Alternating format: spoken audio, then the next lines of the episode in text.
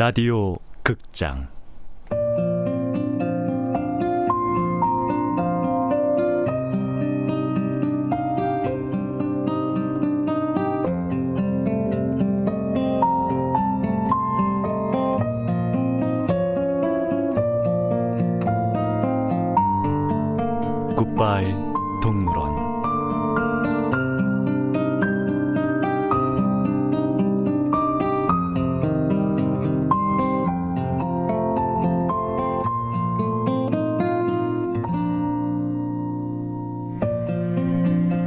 원작 강태식 극본 이유선 연출 오수진 스물두 번째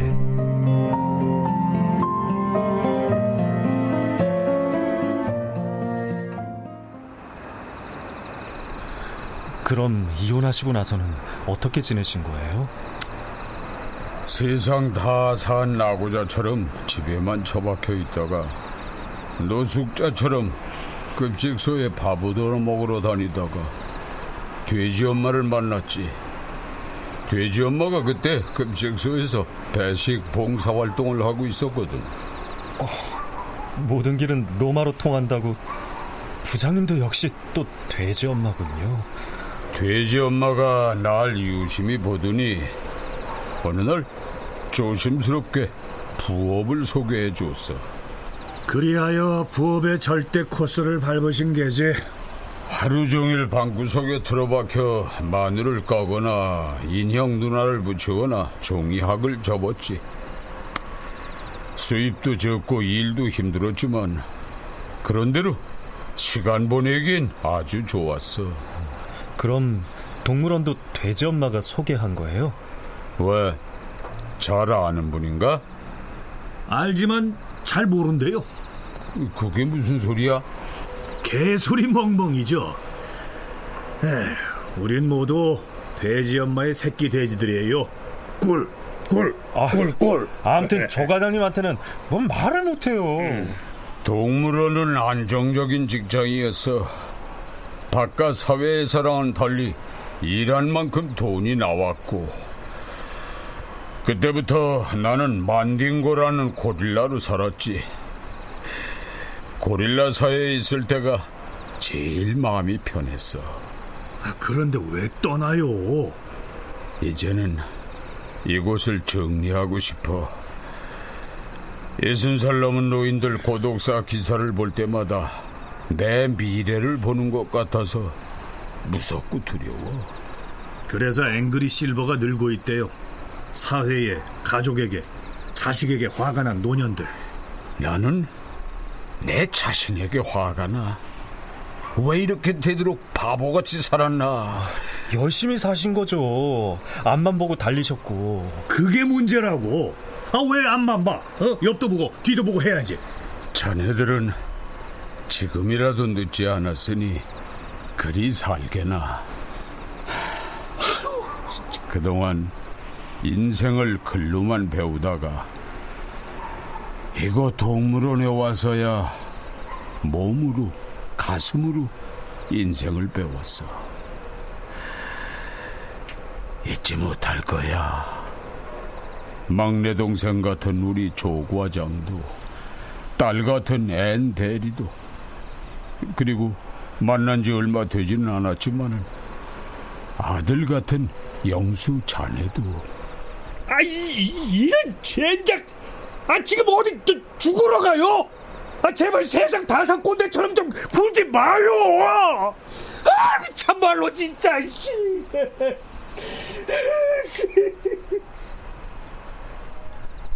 가족은 아니지만 가족보다 더 끈끈한 정으로 뭉쳐진 그들의 모습을 지켜보며 가슴 속에서 뜨거운 것이 훅 올라오고 목구멍에 복숭아 씨가 걸린 것처럼 아파왔다.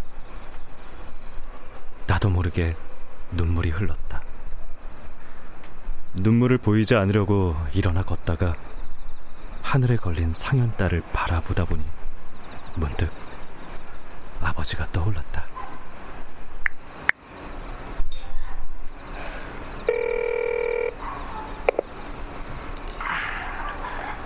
여보세요. 에, 여보세요? 아, 아버지, 저예요, 영수. 어, 어. 아이고, 아이고. 아, 아직 안 주무셨어요? 어, 어. 그래야, 잘 지내냐? 뭐, 어디 아픈 데는 없고?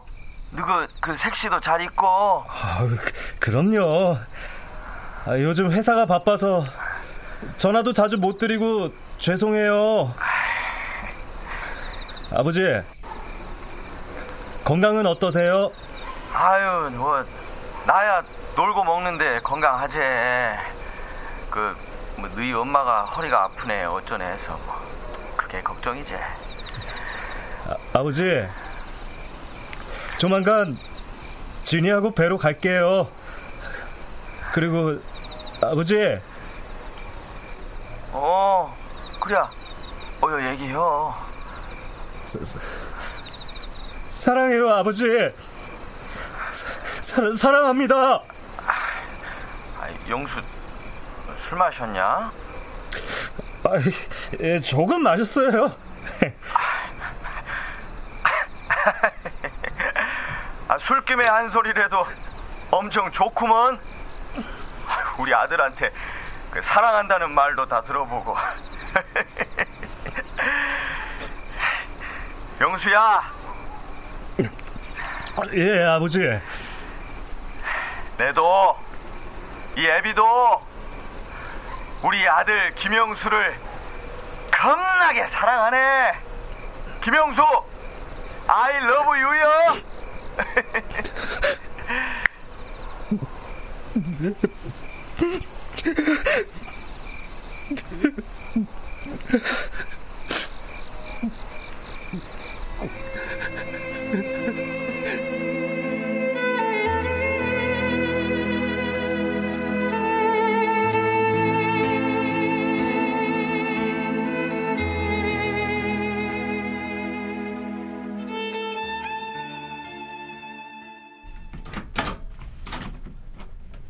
안녕하세요. 어, 어여 들어와. 공부하느라고 바쁜데 불러서 미안해. 오늘은 동물원도 휴일이라 괜찮아요. 앉아. 내가 김치를 좀 넉넉하게 담아서 그거 주려고 불렀어. 어우, 지난번에 주신 것도 잘 먹고 있는데 매번 감사합니다. 아, 만딩고 부장님 것도 함께 싸놨으니까 그것도 좀 전해주고. 네. 저, 근데 부장님 소식은 들으셨죠? 무슨 소식? 부장님이 동물원 생활 청산하시고 아프리카 콩고로 떠나신다고 해서 발칵 뒤집혔잖아요. 아, 그 얘기. 아니, 난 고릴라가 아파서 집에 못 들어온다는 영수 씨 말을 듣고 누가 그렇게 많이 아픈가 했는데 그랬다며. 조 과장님이 부장님 설득하느라고 집에도 못 가게 하시고 영수 씨랑 어젯밤 동물원에서 같이 지냈어요. 에휴, 그랬구나. 에휴, 부장님이 많이 힘드신가 보네. 요즘 많이 안 좋아 보이셨거든요. 노년의 우울증 같기도 하고. 왜 아니겠어. 빈 둥지 증후군이 심할 텐데. 아휴, 참 안 됐어, 그 양반도. 이모님은 요즘 어떻게 지내세요? 나? 아, 나야 뭐 식민지를 탈출해 독립한 여자처럼 씩씩하고 당당하게 아주 잘 살고 있지. 건강해 보이시고 예전보다 좋아 보이시긴 해요. 아 그럼 그 옛날에 비하면 몸도 마음도 아주 천국이지.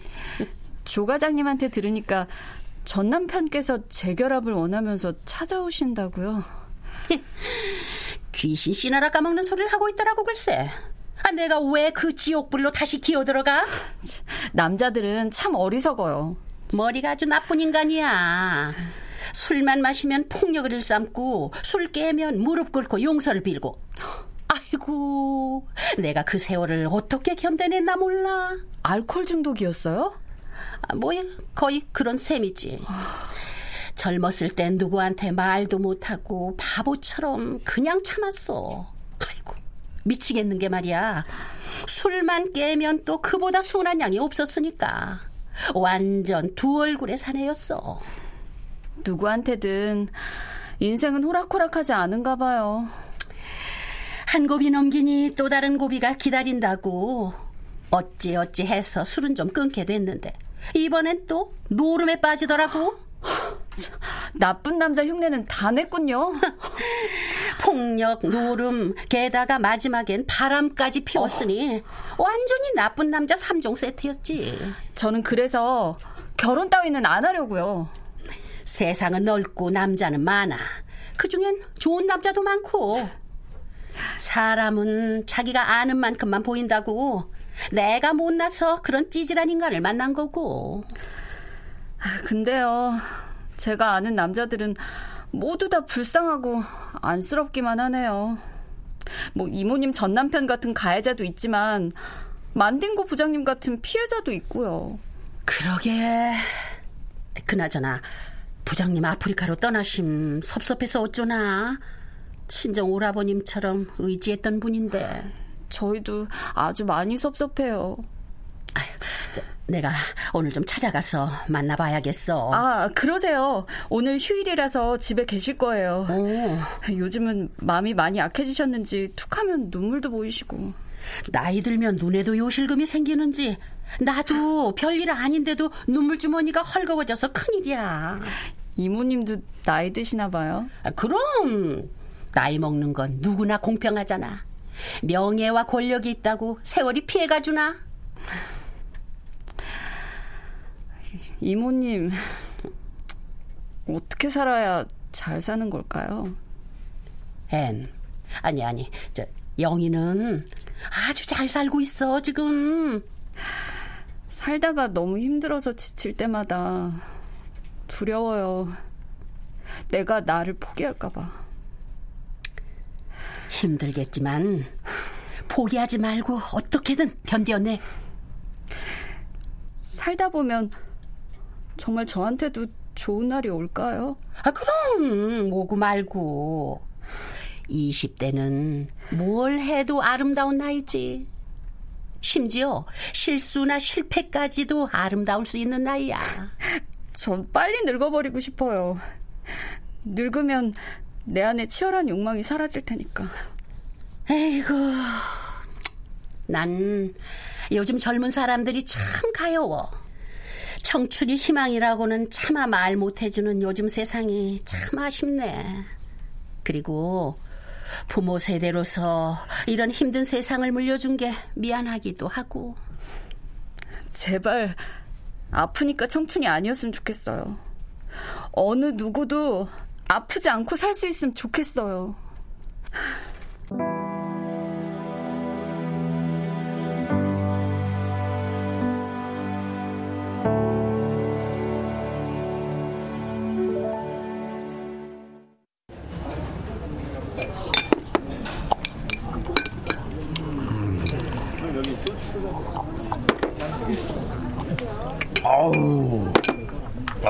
이제 좀 몸도 높고 속도 풀리네. 음.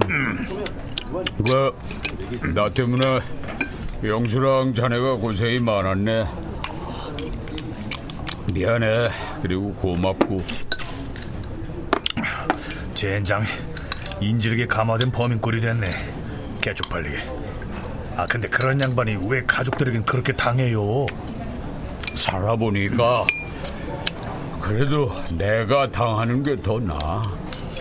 그건 또 무슨 얼척없는 소리예요? 때린 놈보다는 맞은 놈이 속은 편하다 이 소리야.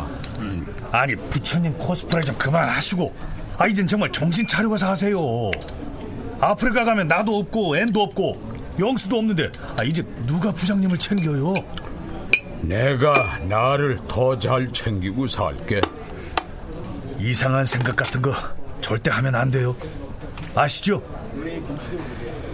생명은 신이 주신 명령이라는데 거기에 따라야지 순리대로.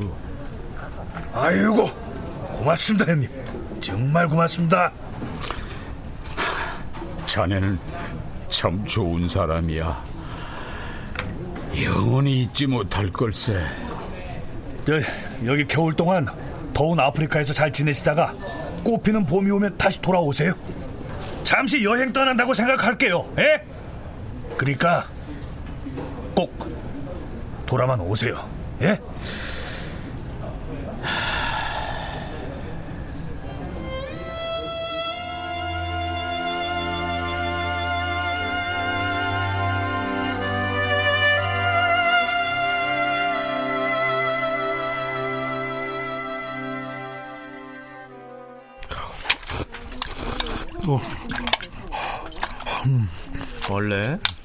어디서 노름하다가 왔냐? 새벽에 눈에 핏발이 서서 와서는 내리 자다가 일어나 헛겁지금 라면을 먹고 음, 동물원에서 밤새 야근하다가 집에 가려니까 집사람 깰까봐 네 가게로 온 거야. 오늘은 또 동물원 휴일이기도 하고. 아니면 고릴라들도 야근을 하냐? 어, 고릴라 한 분에게 문제가 좀 생겨서. 왜? 뭐 관객을 패기라도 했어? 아이 자식은 야 우리가 뭐 조폭 고릴라냐? 그럼 고릴라들끼리 서열 다툼? 만딩고라는 대장 고릴라가 아프리카로 떠난다고 해서 와우 와 동물들도 이 글로벌 시대라 아프리카로 스카웃되었나? 잘 나가네 고릴라 살아있네 아이고 강철수 너는 해맑은 게 아니라 뇌 맑음인 거 아니냐? 인생 뭐 있냐? 뭐 심각하게 살 게 뭐 있어? 그냥 즐겁게 허허거리며 사는 거지. 다 힘든데 나만 힘든 것처럼 엄살 부리면 내 옆에 아무도 안 남아. 아휴, 그래. 네 말도 맞다. 엄마 아버지 품을 떠나면 그 뒤론 날 무조건 봐주는 사람은 이 세상에 아무도 없지. 널 봐주는 건 여기 나 있잖아. 됐고. 야, 너 여행 좋아하니까 아프리카에 대한 안내 책자 있으면 한 권 줘. 그건 왜? 부장님에게 도움이 될 만한 정보가 있으면 좀 드리려고. 자식. 인간일 때보다 고릴라로 살면서 휴머니티를 풀풀 풍기고 너 이제 정말 인간이 돼간다? 그래. 고릴라로 사는 요 몇 달 동안 내 36년 평생에서보다 더 많은 것을 느끼고 알아가고 있어. 철학자 다 되셨네. 인생이 뭔지, 남자의 인생은 또 뭔지, 가장이라는 게 뭔지, 이런 생각들을 하다 보면 가슴이 뜨거워진다. 겸손해지고. 네 인생 자체가 겸손 모드인데 거기서 더 겸손해지면 비굴해지는 거야. 친구, 당당하게 어깨를 펴고 남자답게 살아. 남자답게. 야, 너 내가 노래 하나 들려줄게. 이게 우리 남자들 노래다. 자. 한